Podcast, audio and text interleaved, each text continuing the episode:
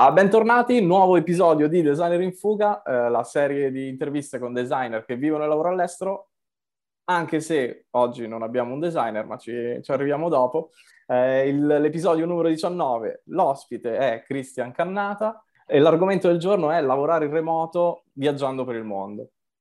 Se quindi ti interessa eh, capire il, la vita di Christian o come poter diventare un eh, lavoratore in remoto o comunque scoprire che cosa c'è dietro questa figura, benissimo, rimani, guardati il video.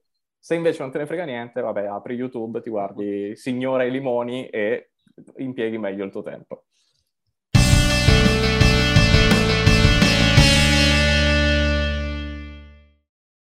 Christian, um, io ho cercato di introdurti nella maniera migliore possibile, però solo tu puoi raccontare a chi ci sta seguendo chi sei e cosa fai, quindi a te il palco.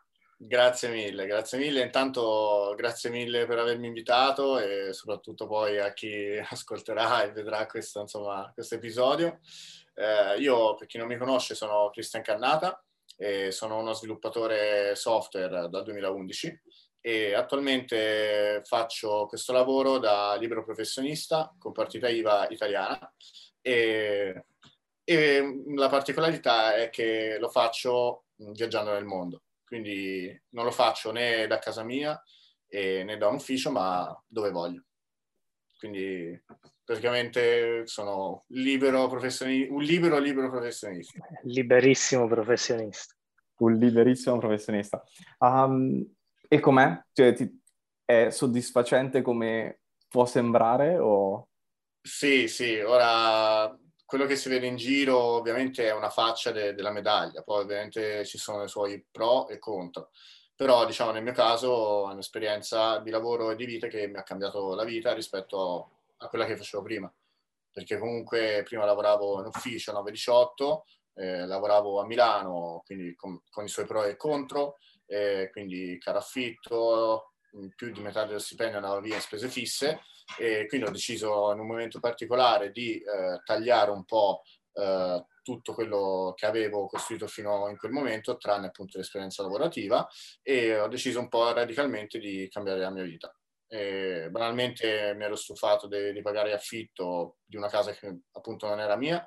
E ho comprato casa in Toscana, nel mio paese natale, nel frattempo e lavoravo sia da dipendente da freelance, poi alla fine i lavori da freelance sono aumentati sempre di più, tanto che, come ho detto prima, in un mese particolare della mia vita ho deciso di dire basta, tra otto mesi mollo tutto, eh, mollo il posto fisso, mollo l'affitto, spese fisse, insomma tutta la, la routine che mi ero costruito, che alla fine mi ero accorto poi che per me era una gabbia, cioè una ruota dove io giravo tutti i giorni e ho detto da, tra otto mesi inizio a viaggiare e faccio il mio lavoro da indipendente, mi apro la partita IVA e vivo dove voglio. A me, per esempio, è sempre piaciuto il mare e i posti caldi e inizio a girare il mondo in posti caldi, nelle isole dove ho sempre voluto essere, ma poi alla fine potevo starci solamente di agosto una volta l'anno o comunque sotto del, delle ferie pianificate mesi prima e quindi banalmente prenotavo le ferie in un posto e doveva sempre andare bene, doveva esserci il sole, dovevo trovare l'appartamento che non costasse 100 euro al giorno perché era tutto pieno, eh, insomma tutti i pro e contro appunto delle vacanze estive, ho detto no, ci voglio andare quando voglio, ci voglio stare quanto mi pare. E ho iniziato insomma così, otto mesi prima, ad organizzarmi, ad organizzarmi eh, appunto tutto, tutto questo nuovo ecosistema.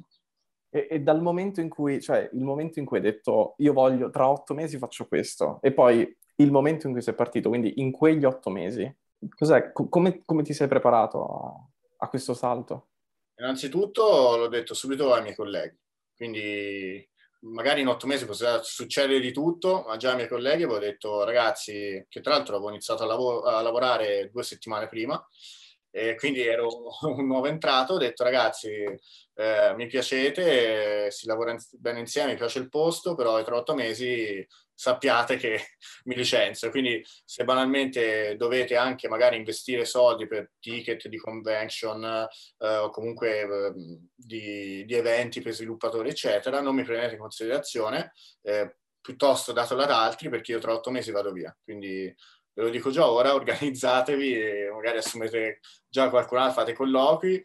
Io vi garantisco, insomma, per otto mesi che farò il mio, farò il mio lavoro, eh, insomma, come mi chiederete, però poi cambio vita. Quindi già il fatto che nella mia testa, me l'ho messo in testa che in otto mesi mi sarei licenziato, eh, mi metteva già in un mindset diverso. Quindi comunque già il non fregarmi più di comprare su Amazon oggetti nuovi, mm. eh, per esempio compravo cavolate su Groupon, già tutte quelle cose lì non, non, me ne fregava più niente. Avevo iniziato poi a vendere cose come per esempio la PlayStation 4 che avevo comprato col Black Friday e poi non la usavo più perché banalmente lavoravo talmente tanto che non avevo nemmeno il tempo di giocare o comunque preferivo lavorare per guadagnare soldi. Poi banalmente ho iniziato a vedere i posti dove potevo iniziare a lavorare. Quindi dov'è che costava meno la vita, eh, perché ovviamente all'inizio non avrei avuto il mio stesso stipendio da dipendente perché iniziavo da freelance. Eh, quindi vedevo un po' in giro dov'è che costa meno la vita, dove si può vivere bene, lavorare bene con wifi e tutto. Eh, poi, per esempio, ho iniziato a fare un po' un, brainstorming di quella che sarebbe stata la mia vita futura a freelance, quindi prendere i clienti, tra virgolette, che avevo fino a quel tempo che mi permettevano di arrotondare e capire poi più o meno in, in quanta base economica avevo con quei clienti lì e poi come potevo, come potevo scalare. Quindi come potevo guadagnare di più, perché ovviamente con quei lavoretti che facevo fino a quel tempo non potevo vivere in giro. E, e poi soprattutto ho iniziato a risparmiare soldi perché comunque eh, avrei iniziato l'attività da freelance e dovevo avere... avere un backup. Sì, un bel backup eh, nel caso sì. le cose andassero male. Ecco, un piano B poi sarebbe stato, dopo un anno, eh, ritornare con la coda tra le gambe a cercare lavoro a Milano. Ecco. Questo quando accadeva ufficialmente? Febbraio 2019. Febbraio 2019 e col senno di poi, quindi due anni dopo. C'è qualcosa che non hai fatto e che ti penti di non aver fatto? Allora, che non ho fatto è il giro dei paesi che devo fare perché poi c'è stata la pandemia, quindi a metà strada de- del mio Beh. percorso mi sono fermato sette mesi, cinque mesi in Laos e devo starci, anzi non devo neanche andarci. Quindi diciamo un po' i piani di viaggio sono cambiati rispetto a quelli che avevo prefissato, eh, però insomma poi alla fine è andata tutto come doveva, anzi molto meglio. Ho fatto alcune cose che non, non mi aspettavo di fare, come per esempio un percorso di personal branding, che comunque in un periodo in cui c'era un po' di stabilità economica e di lavoro, ho detto no, voglio investire ora che ho un po' meno lavoro perché era appena scattata la pandemia, eh, posso investire del tempo per migliorare poi la mia figura da freelance e poi ripartire e spingere sempre di più una volta che ripartiva il tutto. Poi in realtà il lavoro è ripartito subito e fatto tutte e due. Io ho una domanda eh, che mi incuriosisce. Hai fatto tutto quanto eh, da solo o ti sei servito di... Eh, adesso guardando un po' in giro per curiosità ho visto che ci sono dei portali che eh, tu scrivi la città dove vuoi fare il nomade digitale, ecco, ti dicono com'è il wifi, com'è il clima eh, diversi servizi che puoi trovare e i vari rating di eh, quanto ti suggerisce il sito di andare lì piuttosto che da un'altra parte. Come, come ti sei mosso? Avevo visto appunto per esempio Nomad List eh, dove puoi vedere, sì, però anche lì i prezzi sono un po' all'americana, nel senso che sono anche un po' sovrastimati perché poi sono stato in alcuni di quei posti e ho speso molto meno. Quindi poi la spesa è molto soggettiva, però ti dà un bel indicatore per esempio su quella che può essere la qualità della vita, eh, la sicurezza, il wifi, lo smog, insomma. La qualità dell'aria ho visto, esatto, c'era anche quel parametro. Un bel breakdown eh, della città e de- dello stato che, che, che, vuoi vedere. E sì, un pochino mi sono aiutato su quello, però già avevo in mente un po' le mie mete calde. E poi mi sono aiutato con il gruppo Facebook di Nomadi Digitali Italiani. Quindi in quegli otto mesi ho incontrato anche fisicamente eh, persone che fanno questo, questo, stile di vita da 15 anni, per esempio, e mi hanno dato appunto delle dritte. Le mie domande erano banalmente: sto facendo una cosa giusta eh, per il lavoro che faccio, per lo stile di vita che voglio fare nei prossimi anni, oppure no? Eh, cosa mi consigli? Cosa mi... Quindi ho anche ascoltato esperienze di persone che magari eh, fanno il fotografo da 15 anni e si presentano il loro book fotografico a mano nei ristoranti del nord Europa. Quindi questo qua eh, viaggia tutto il nord Europa che gli piace il freddo, presentando i suoi, il suo portfolio cartaceo delle foto che fa ai piatti dei ristoranti. Quindi cioè, se questo lo fa da 15 anni, figurati una professione digital che oggi comunque è una delle più richieste nel mondo, che difficoltà poi potrà avere a fare uno stile di vita del genere. Quindi, e quindi sì, mi sono aiutato con i gruppi Facebook e eh, incontrando appunto persone che fanno parte di community e Nomad List un po' indicativamente per capire i posti. Ecco. Qual è il consiglio che ti hanno dato queste persone che hai incontrato e che, no, a cui non pensavi? Quello, quello, che ti ha stupito? Ma eh, che mi ha stupito sinceramente poco, più che altro cercavo conferme. E tutti mi dicevano vai, fallo, perché comunque io lo faccio da 15 anni, eh, comunque mi hanno raccontato un po' di belle esperienze uniche, mi hanno raccontato un po' come campavano, tra virgolette, e quindi ho cercato soprattutto sicurezze da, da queste persone per capire se non fosse una sbandata de, dei 30 anni che stavano per arrivare. Tra dire il fare. Esatto, era una cosa fatta in modo costruttivo e strutturata bene, no? Quindi cercavo più che altro conferme. Eh, poi di storia, appunto, sì, persone come questo, questo, signore che appunto a 15 anni fa il photobook, eh, il portfolio se lo porta in giro nel nord Europa, esperienze fighe, aurora boreale, vissuta non da turista, eh, persone che sono ritrovate a lavorare in Thailandia in aziende non digital, però persone che per esempio dovevano andare a fare il cuoco in conventi in Ecuador e sono ritrovati eh, con, con 3-4 ristoranti in giro nel mondo, insomma, un po' di esperienze carine che poi ti danno anche forza se vuoi fare questo stile di vita. Allora, però alzo un attimo la mano perché uh, sono una persona che sta guardando questo episodio, io lavoro in azienda ogni giorno, sono schiavo della routine, schiavo della, um, della vita frenetica delle città e sento te che mi dici, uh, io lavoro in giro per il mondo, ho i miei orari, mi faccio io i miei orari, mi faccio io le mie regole, se vogliamo dire le mie regole, e vai, e rosico, perché dico, cavolo, bella vita che fa Christian. Uh, prima cosa, quindi mi viene da dire che se però lo vuoi fare e lavori nel digitale, puoi farlo benissimo. La seconda è, ci sono dei momenti, ci sono stati momenti negativi oppure è solo una figata come sembra? No, ci sono anche dei momenti negativi ovviamente, soprattutto quando sei sotto consegne e a fusi orari diversi. E, o magari segui più clienti e ti contattano tutti nello stesso momento, che poi sono problemi banali che trovi anche una vita freelance non, non da nome digitale, a parte il fuso orario. No? Quindi eh, il 90% dei problemi sono i soliti di un freelancer che sta in ufficio a consulenza o chiuso in camera a lavorare eh, c'è quel 10% che è appunto il fatto che tu nel frattempo ti stai spostando, quindi banalmente sei magari a un fuso orario diverso o eh, quindi ti svegli e ti ritrovi già 5 mail e 3 messaggi su WhatsApp per dire di mm. segnalazioni, però anche quello, ripeto, sono problemi che accadono anche a chi lavora a casa. Eh, o magari appunto mentre tu sei al mare eh, in Thailandia ci sono i tuoi colleghi, tra virgolette, che stanno lavorando in ufficio a Milano. Quindi Mm, cioè, insomma, devi essere bravo anche a gestire il tempo libero e l'attività di lavoro per appunto rischiare di non lavorare sempre oppure rischiare di non lavorare mai. Quindi devi trovare sempre il giusto equilibrio e, e l'organizzazione per dire ok, oggi prendo l'aereo, appena arrivo vado in hotel, lavoro un paio di ore, poi esco, poi magari lavoro mezz'ora, mi riposo un po', eh, poi domattina appena mi sveglio che in ufficio dormano, eh, finisco il task così lo consegno. Cioè, strutturarti in questo modo qua, perché non è facile. Il tuo stile di vita è un misto tra il lavoratore e il turista. Quindi devi essere bravo poi a calibrare le, due cose, che spesso non è facile, perché comunque ti ritrovi in posti dove persone normali, lavoratori normali ci stanno per cinque giorni, tu ci puoi stare quanto vuoi.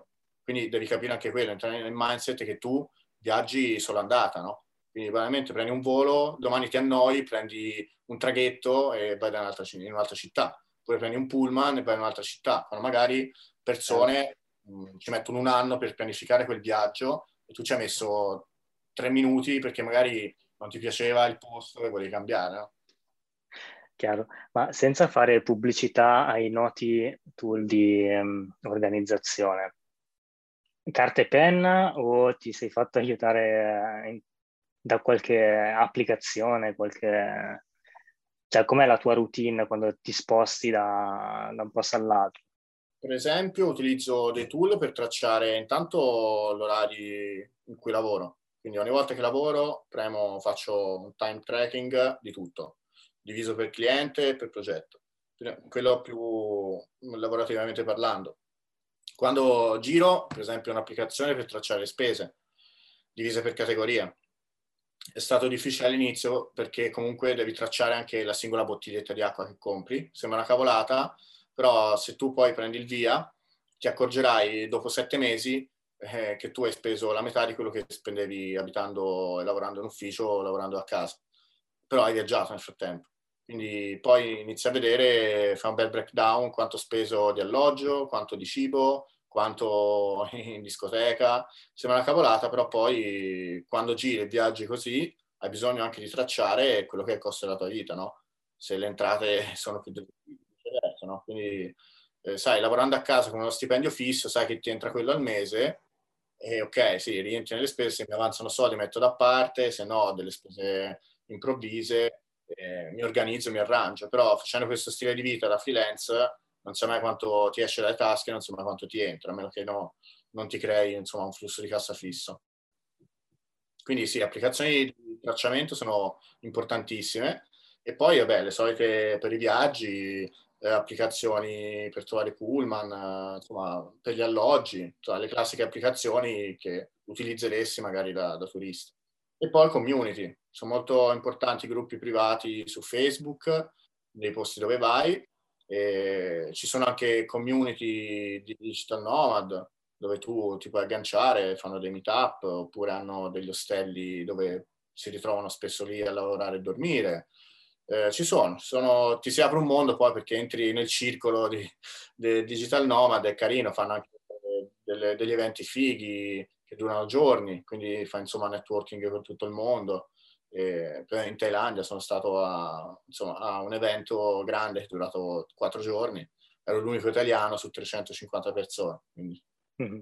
Cavolo, è anche un bel modo per espandere la propria rete alla fine, perché sei, diciamo, quasi, non dico forzato, però eh, nel momento in cui ti sposti da una parte all'altra. Esatto, poi per esempio una persona che ho conosciuto in Thailandia l'ho, l'ho ritrovata ora che ero in Colombia, quindi siamo poi dire. Sì, il mondo è piccolo. Infatti ti volevo chiedere come, come, va con la lingua? Nel senso, ti spo- eh, consideri la lingua una, un fattore principale nella scelta della meta?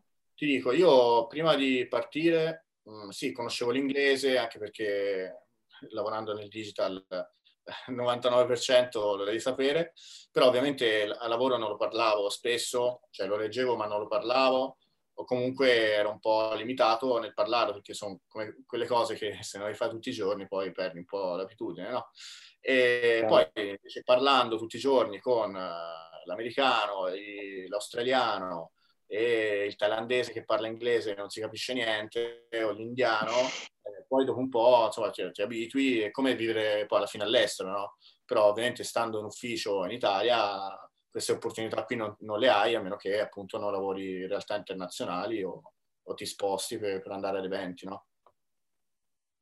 Quindi sicuramente la lingua ti aiuta molto, soprattutto anche viaggiando da solo, sei costretto ad adattarti, no? Quindi comunque maturi un forte spirito di adattamento e quindi anche se non sei molto pratico di inglese, sono sicuro che se stai 3-4 mesi in giro così, per forza lo impari.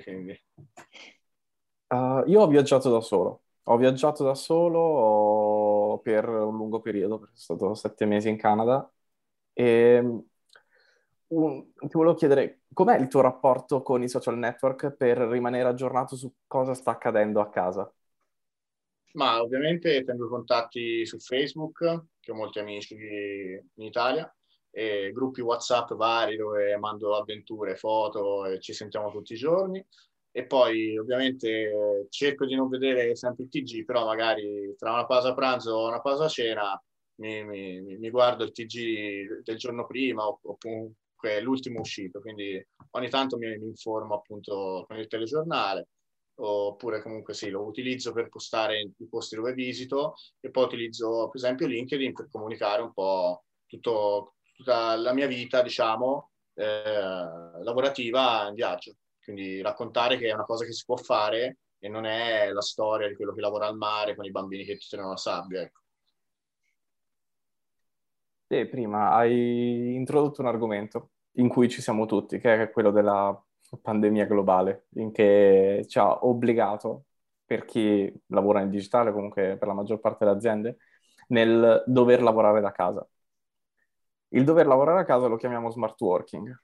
Mm. Um, quanto, si, quanto è, dif- è distante eh, quello che facciamo noi tutti in Italia adesso, che siamo obbligati a fare, da quello che realmente dovrebbe essere lo smart working, secondo te?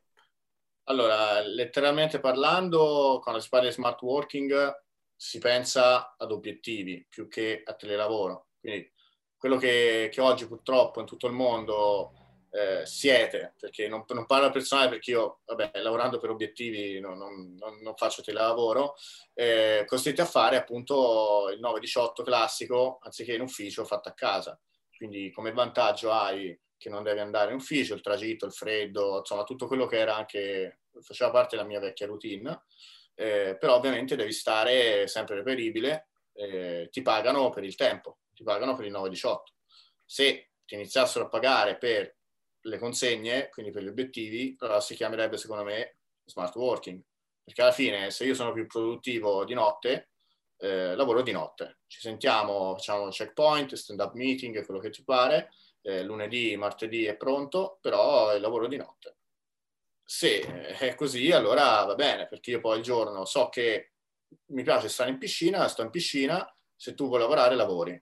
Però se una persona comunque costretta a rispettare orari, 9-18, eh, essere reperibili, banalmente è cambiato il posto di lavoro, però poi il metodo è lo stesso, no? Quindi quella maniera di controllo, tra virgolette, maniera di controllo e eh, il fatto di scambiare il tempo per il denaro. Quindi non ti pagano per l'obiettivo, ma ti pagano per il tempo che tu eh, dedichi, tra virgolette, a progetto all'azienda. E, e ci sono, eh, ovviamente, sicuramente sbagliamo tante cose. Eh, ci sono delle cose che secondo te va, de- dei consigli che s- chi sta lavorando attualmente in remoto da casa perché non può tornare in ufficio può apprendere e applicare? Ma eh, secondo me il fatto di, di, rimanere sempre in casa ti costringe poi a non fare altro che lavorare. Quindi spesso tante persone rimangono incollate in casa perché ovviamente fino a ieri no, non potevate neanche uscire in Italia e quindi rimangono in casa e quindi la chiamata alle 7 di sera o le riunioni messe comunque fuori orario lavorativo, il fatto che mentalmente eh, sei sempre reperibile per il tuo capo, no? Quindi prima non era così perché magari al massimo ti arrivava la mail dove tu potevi rispondere o potevi non rispondere subito se era fuori orario di lavoro, no? Eh, sapevano che dalle 9 alle 18 tu eri lì, invece ora sanno che tu sei a casa, è tanto a casa, che, che cavolo devi fare, un po' uscire, eh, e consiglierei per esempio di fare eh, anche dei, dei, periodi limitati, però lavorando non da casa. Quindi sfruttare eh, il fatto che puoi lavorare non da dove vuoi, perché magari sono anche eh, regole eh, stabilite che non può uscire magari dal, dalla nazione eh, o altre simili, che comunque sei indipendente, provare a fare esperienze fuori casa. Quindi il non lavorare a casa e accorgerti che eh, lavorando in vero smart working tu hai una vita fuori anziché stare sempre chiuso in casa, no? Quindi dici no, sta mail non rispondo ora, rispondo tra tre ore perché ora sono in piscina nel resort, capito? Quindi se ci si abitua poi a stare in casa, a dire, eh, reper- a far capire che sei sempre reperibile, eh, ci, ci, ci intrappoli in una rete. Quindi secondo me il problema principale è questo.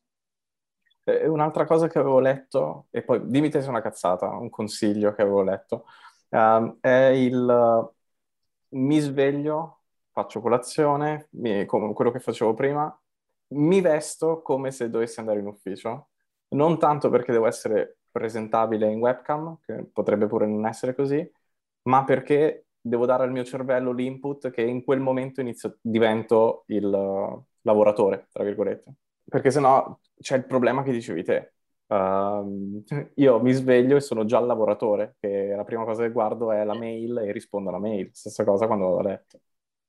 Sì, può essere un buon metodo, soprattutto se magari abbinato a un'attività fisica prima, una passeggiata, una colazione al bar. Eh, poi appunto si torni a casa e ti cambi per magari entrare nel, nel mood eh, del lavoro. Però se, secondo me è molto soggettivo perché alla fine devi essere te cosciente del fatto che stai lavorando. Quindi se hai bisogno appunto di questo stimolo eh, per appunto entrare nel mood, eh, va benissimo, sì. Cioè l'importante secondo me è non stare sempre chiuso in casa eh, che poi ti costringe a lavorare, a stare comunque davanti sempre al computer.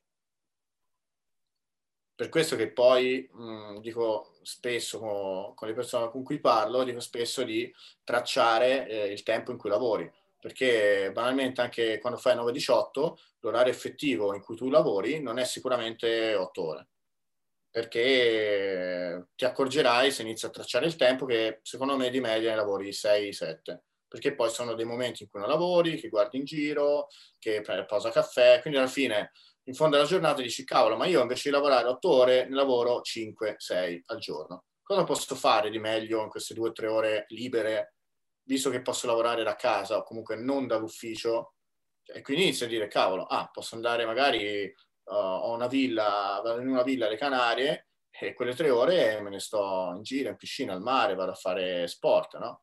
E quando appunto si fa un'analisi anche di, del tempo libero che possiamo trovare lavorando non dall'ufficio, quindi non 9-18, quindi sei costretto a rimanere lì, allora inizi a pensare cosa puoi fare di meglio cioè, per non stare davanti al computer faccio uno switch. Cambio, Prima... cambio il protagonista dell'intervista. Diventiamo Fabri e io. Perché tu dici Canarie, io ovviamente devo eh, presentare l'elefante nella stanza. Um, quando ti ho contattato, questo lo racconto a tutti, quando ti ho contattato ti eri a Coraleo, a sì. Fuerteventura, e Fabrizio ed io accarezzavamo quest'idea di um, abbandonare le nostre realtà della provincia milanese per uh, iniziare a lavorare in remoto, comunque con la nostra azienda, perché avevamo l'opportunità per farlo, e da un posto che non fosse l'Italia. E le Canarie era uno di questi posti. Parlando con te, ovviamente, è aumentata la voglia perché è stato, ho letto il tuo blog, di cui poi parleremo, ho letto la tua esperienza, beh, mi sono innamorato, mi sono lasciato trasportare. Attualmente siamo a Coralejo, a Fuerteventura. Questa intervista sarebbe dovuta essere live, poi il, il, il destino ti ha portato prima in Colombia e ora, e ora in Italia. Uh, conto però di fare una, un prossimo video insieme a te. Questo preambolo, che non so a chi possa interessare, è per dire, Fabri, come sta andando questa esperienza fino eh, adesso? Eh, direi molto bene, nel senso che eh, alla fine non, non, ho notato io personalmente differenze tra il lavorare a casa eh, a Milano piuttosto che, ehm, che a Coralejo. Eh, è un'esperienza super positiva e ehm, io credo che già il solo cambiare ambiente fa, faccia percepire diversamente, fa, rifaccia ridimensionare i problemi e i tuoi livelli di stress, secondo me, calano drasticamente. Almeno questo è quello che è successo a me. E tu, Davide? um, vabbè, ovviamente adesso fa ridere perché comunque Fabio siamo nella stessa stanza, cioè siamo in due stanze diverse nello stesso appartamento. Um, quindi no, positivo, super positivo perché ti dà un... Um, anche essere circondati comunque da altre persone che lavorano in remoto, e qui sembra che tutti lavorino in remoto, um, ti fa capire che forse è possibile eh, magari non farlo per tutta la vita, ma magari farlo almeno per un periodo.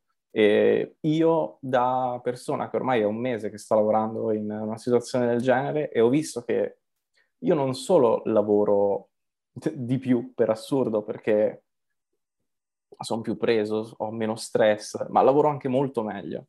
Cioè io capisco, lo vedo dalla qualità del design che produco, ma anche con Fabri è la stessa identica cosa, è una cosa incredibile, è una cosa che magari esattamente prima il dover fare che tu sei sempre a casa, sempre nelle quattro mura, eh, passi dal lavorare a guardare i social sul computer, non, non, non riesci a percepirlo.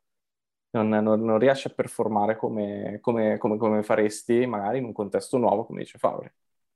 Sì, un'energia diversa. La cosa assurda è che è stato molto più facile prendere un biglietto per andare alle Canarie in piena pandemia che per me tornare da, dalla Lombardia alle Marche comunque. Perché nelle regioni non, non, potevo viaggiare, invece tipo per uscire dall'Italia per lavorare per, per turismo, principalmente per turismo, si può fare nel rispetto ovviamente delle regole, facendo tutti i test del caso. E, e quindi, cavolo, è, in una situazione del genere, con la possibilità di lavorare a casa, sei veramente a una decisione, a un biglietto aereo da, da un'altra vita, da un, dall'assaggio di un'altra vita. Fighissimo. Sì, io ho parlato con tante persone e l'ho spinto un po' anche a provare questa esperienza.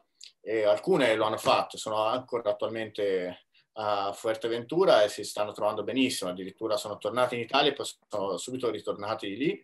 Altri invece, eh, ma sai, eh, ma no, un po' titubanti, no? Perché poi alla fine ti abitui anche, no? il fatto di abituarti a fare un certo stile di vita, una certa routine, ti, ti annoia forse o non ti porta, per molte persone, eh, non, li portano a, non li porta ad uscire fuori, a vedere cosa c'è fuori da, da quella bolla che ti sei costruito. No? E quindi banalmente sono rimasti a pagarsi 500 euro di stanza eh, con un appartamento con altre tre persone, piuttosto che al solito prezzo prenderti un bilocale con piscina alle Canarie, no? Sì, sì. posso confermare esattamente questo. È tutto giusto. Due, due colleghi eh, o due amici e ti prendi una villa eh, con piscina davanti al mare e chi se ne frega della stanza, cioè tanto se devo stare chiuso in casa a 28 anni, 30 anni, 35 anni con altre persone in una metropoli, me ne vado al mare, lavoro un mese lì e provo, no? Eh, per tanti siamo un miraggio, ma in realtà poi vai a vedere e spendi uguale se non di meno. Eh, allora, secondo me è tutto mentale, a partire dalla, dal convincersi e a poi entrare nel mood e nel, nell'idea che tu sei un, lavoro, un lavoratore remoto. Io ci credo che in tanti poi proveranno e magari falliranno perché non è semplicemente, cioè non, è, non basta prendi l'aereo, vai a Coralejo e diventi un nomade digitale. Quello che dicevi te prima è importantissimo. Um, devi cambiare totalmente il tuo metodo di pensare. E quindi, a parte grazie per averlo condiviso perché hai messo nero su bianco. Però è vero, cioè è una cosa che poi magari tu leghi il termine nomade digitale a uno che vive all'estero. Però magari se tu vivi all'estero, però fai esattamente le stesse cose che fai a Milano, sì, vivi all'estero, però magari sei stressato uguale. Cioè il fatto appunto mh, cercare posti dove tu ti senti a tuo agio e appunto trovi uno stile di vita diverso, spese diverse, quindi cerchi in qualcosa che ti appartiene. Cioè se a me piace il mare, vado al mare. Ci sono persone a cui piace la montagna, vanno a lavorare, a guadagnare soldi vivendo nel loro habitat eh, ideale, quindi la montagna, possono fare sci, quindi magari puoi fare solo settimana bianca, vuoi andartene al mare, invece di una settimana d'agosto ci stai tre mesi quando vuoi. Quindi cioè, ti cambia proprio la concezione e amplifichi poi il senso di libertà e soprattutto per ruoli digital che possono farlo, non vedo perché non farlo, comunque provarlo. Certo, capisco che per molti non è duratura come cosa, quindi magari, è, magari ti stanchi o magari non è sostenibile perché vorrei fare famiglia o figli, certo, però intanto cioè, stanno, stai parlando di ragazzi eh, che magari stanno appunto pagando stanze a caro prezzo a Milano, vattene dove vuoi, cioè, lo puoi fare, vai dove vuoi risparmi pure soldi. Quindi quello che un po' quello che sto cercando di, di comunicare a tante persone come me che, che, erano nella mia stessa situazione fino a due anni fa. Davide, faccio una parentesi perché voglio tornare indietro a un punto di, di prima che probabilmente ne hai parlato, e poi questa la tagliamo tutta questa mia... No, non verrà tagliato niente. Eh. Eh, no, io vorrei, volevo chiederti ehm, il primo paese che hai scelto di visitare, qual è stato? Eh, Fuerteventura. Perché comunque ero già stato e conoscevo altre persone, quindi non volevo che l'impatto comunque di questa nuova vita fosse eh, troppo grosso, quindi già a partire vivendo, girando da solo, comunque insomma tutto nuovo, quindi volevo partire da un posto che già conoscevo, che sapevo che mi piaceva e che conoscevo qualcuno, quindi avevo qualche appoggio.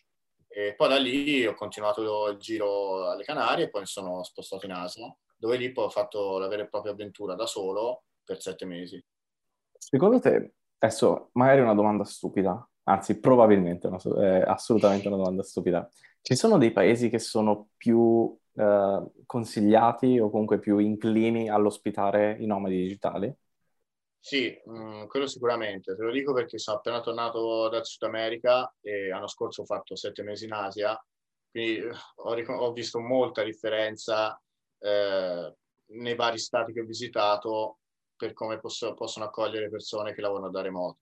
Sicuramente ti direi, ad oggi le Canarie già erano un posto ideale, uh, oggi ancora, ancora, di più perché comunque è esploso un po' il boom eh, di persone stufe di, di, stare chiuse in casa e quindi sono andate a lavorare là, quindi si sono adeguate ancora di più a questo tipo di persone.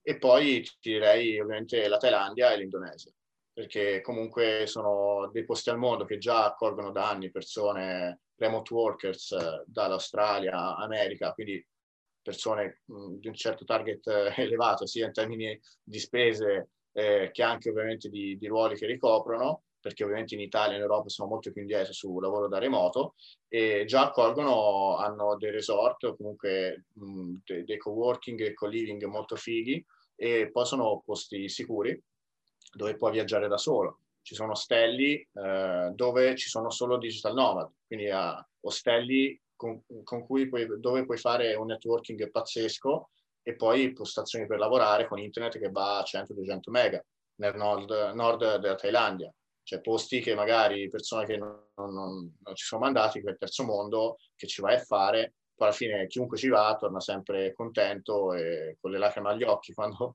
ho chiesto a tutti, a tutti quelli che erano già stati in Thailandia com'è là, perché ci devo andare, e tra un po' piangevano.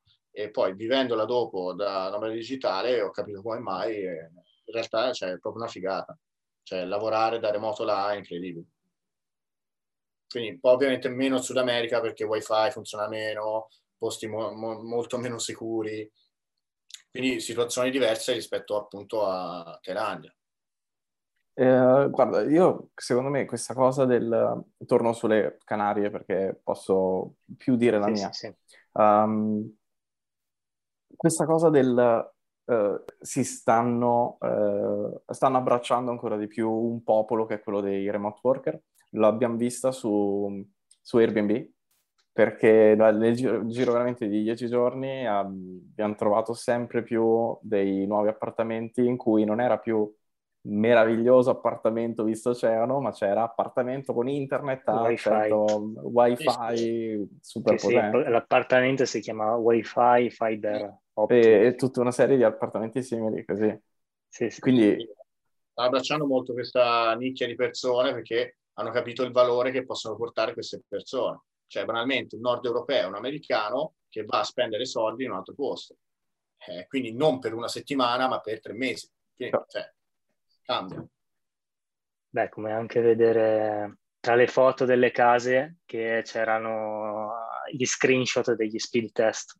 Eh sì, ti chiedono quello. Cosa che abbiamo chiesto anche noi, peraltro. Eh. La prima cosa che abbiamo pensato è andiamo lì e non va internet. Guarda, stava più veloce che a Milano.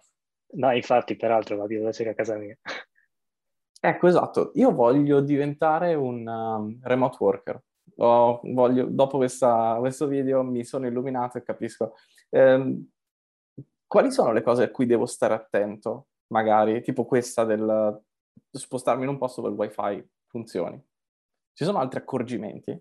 Ma sicuramente intanto trovare il posto ideale, perché comunque, certo, sì, se lo vuoi fare sei mesi all'anno in un posto solo non è molto un problema, però se vuoi decidere di visitare più posti, ovviamente devi vedere le regole del posto, i, la norma sui visti, eh, poi devi vedere appunto strutture che hanno internet, eh, devi vedere magari se ci sono delle community alla quale agganciarti, quindi se, soprattutto se viaggi da solo o da sola, capire se hai altri appoggi, quindi già prendere contatti sul posto, eh, appunto la sicurezza del posto dove vai, eh, capire un po' eh, il fuso orario anche, capire se è sostenibile o no, insomma, un po' di, di piccole cose e soprattutto quanto si spende, perché se hai un budget in mente devi farti un, magari un, due conticini su quanto più o meno puoi spendere, quindi capire dove dormire, se magari andare sempre in ostello o due notti, una notte in ostello e poi in hotel, insomma, capire un po' di cose che se una persona si deve spostare ovviamente deve fare, quindi guardarsi i soldi in tasca e capire se ci si può spostare bene oppure no, come ci si organizza stando là. Sì, perché se devi stare fermo in un'isola, in un appartamento, fai presto, trovi l'isola, trovi l'appartamento, bam, ti piazzi lì, prendi il volo. Però se poi inizio a farmi, faccio il tour del sud-est asiatico da solo, zaino in spalla, lavorando, allora lì cambia la musica, che deve fare un minimo di itinerario e poi che lo rispetto o no, però deve avere una linea guida, no?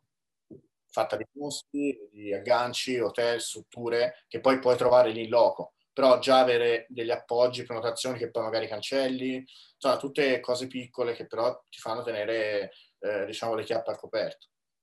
Chiaro, prima hai menzionato il fuso orario, che a volte può essere insomma, impattante perché potresti avere 4-5 ore di differenza o più. Eh, che, cioè, ti è mai capitato di avere problemi? Adesso, ok, lavorare per obiettivi, eccetera, ma mh, mm, magari se hai bisogno di fare, adesso non lo so, col tuo lavoro se ti capita, hai bisogno di fare uh, revisioni con uh, il mandante, con uh, chi ti, ti commissiona il lavoro Uh, come le hai gestite queste cose? Registravi video e mandavi cose in differita? O, o, magari non c'è mai stato problema, bastava organizzarsi, fare la colla un certo, in un certo time slot? Sì, tieni conto, io comunico sempre il fuso orario dove sono, quindi ovviamente i miei clienti, essendo freelance, si adeguano per fortuna ai miei orari. Quindi se una riunione devi fare alle 9, e io sono in, in Colombia, magari falla alle 3 di pomeriggio, se puoi. Non, Thailandia è uguale, insomma, mi adeguavo, si facevano la mattina italiana che da me era pomeriggio. Quindi non è mai stato un problema, mm, perché o da una parte o dall'altra, o è mattina da te, o è pomeriggio da te, e ci saranno magari 3-4 ore in cui eh, tu dormi o loro dormono. Quindi se sei a fusi orari molto diversi, ti puoi organizzare eh, ovviamente sta la coscienza, cioè sai che lui eh, da casa sua sono le tre di notte, magari a riunione alle tre di notte da lui vi chiama. Quindi cioè, c'è anche consenso de- degli altri. Cioè, la sensibilità esatto dei... Sì. Poi magari sono persone che vogliono, per esempio eh, questo mio amico che ho conosciuto in Thailandia e poi ho trovato in Colombia, lui lavorava a 9-18 per un'azienda, lavora a 9-18 per un'azienda in Svezia e lui va a letto alle 9 di sera, si alza alle 2 di notte, lavora le sue 8 ore e alle 11 di mezzogiorno finisce ed è libero. Eh, quindi lui lavora proprio 9-18 col fuso orario meno 6, 7 eh, forte coraggio e non, non riuscirei mai, e di notte, da, dalle tre di notte in poi lavoro. Molto prepotente come cosa. Eh. Sì, sta molto bold. Quindi Christian Canada non è solo un libro libro professionista, uh, sei anche, hai, segui anche dei percorsi di coaching, fai anche coaching a dei colleghi. Ne, ne vuoi parlare? Sì, sì, vi dico brevemente, da un anno, sì, da un anno preciso che ho iniziato a seguire degli sviluppatori, eh, che erano, diciamo, il mio vecchio io quando ero in ufficio, e li ho aiutati a diventare freelance. Quindi banalmente ho offerto eh, i miei strumenti, tutto, tutta la mia esperienza che ho fatto in questi anni per poter lasciare il posto fisso e strutturarsi in modo decente senza cadere nella trappola dei, dei freelance che arrancano a fine mese eh, che ti dicono poi dopo un anno no, ho provato a fare freelance ma è meglio dipendente.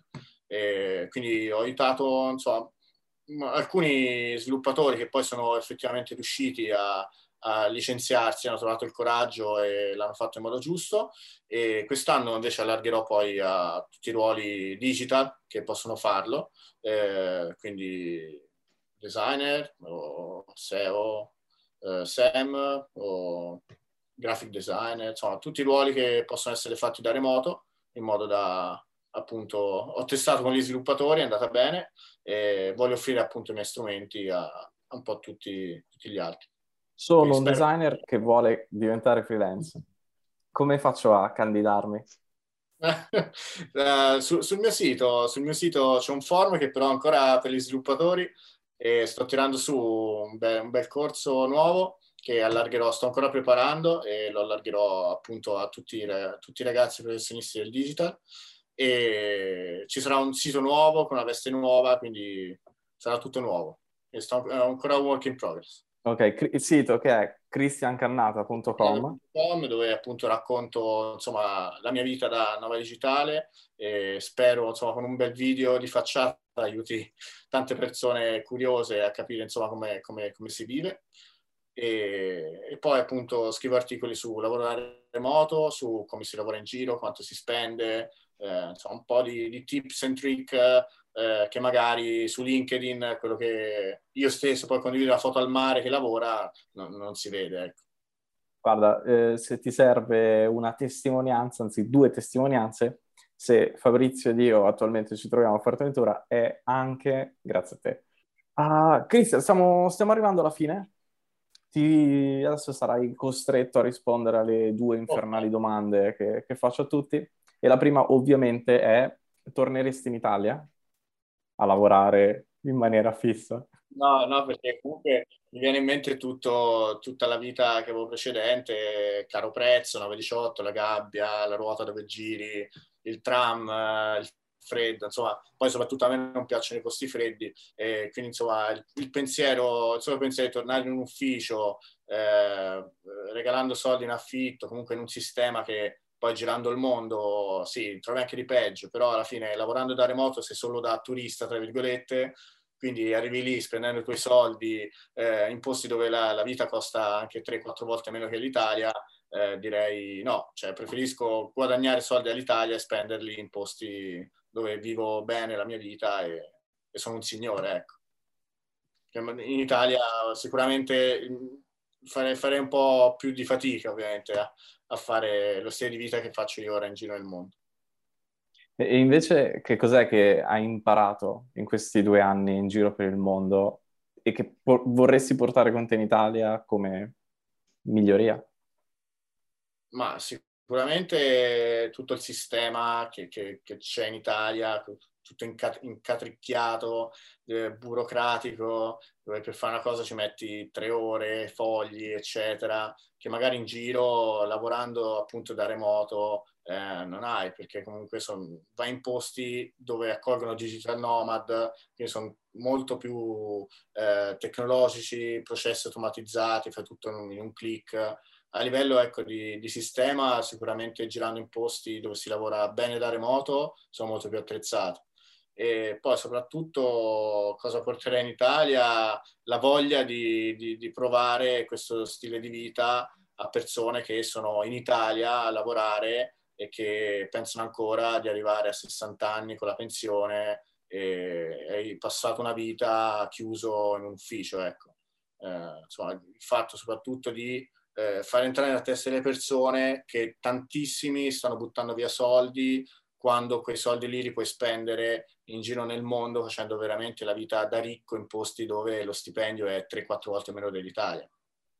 Quindi tu in Italia normalmente arranchi, non metti niente da parte e lavorando a 6 ore, eh, 8 ore di aereo da lì c'è la villa sul mare. Cioè.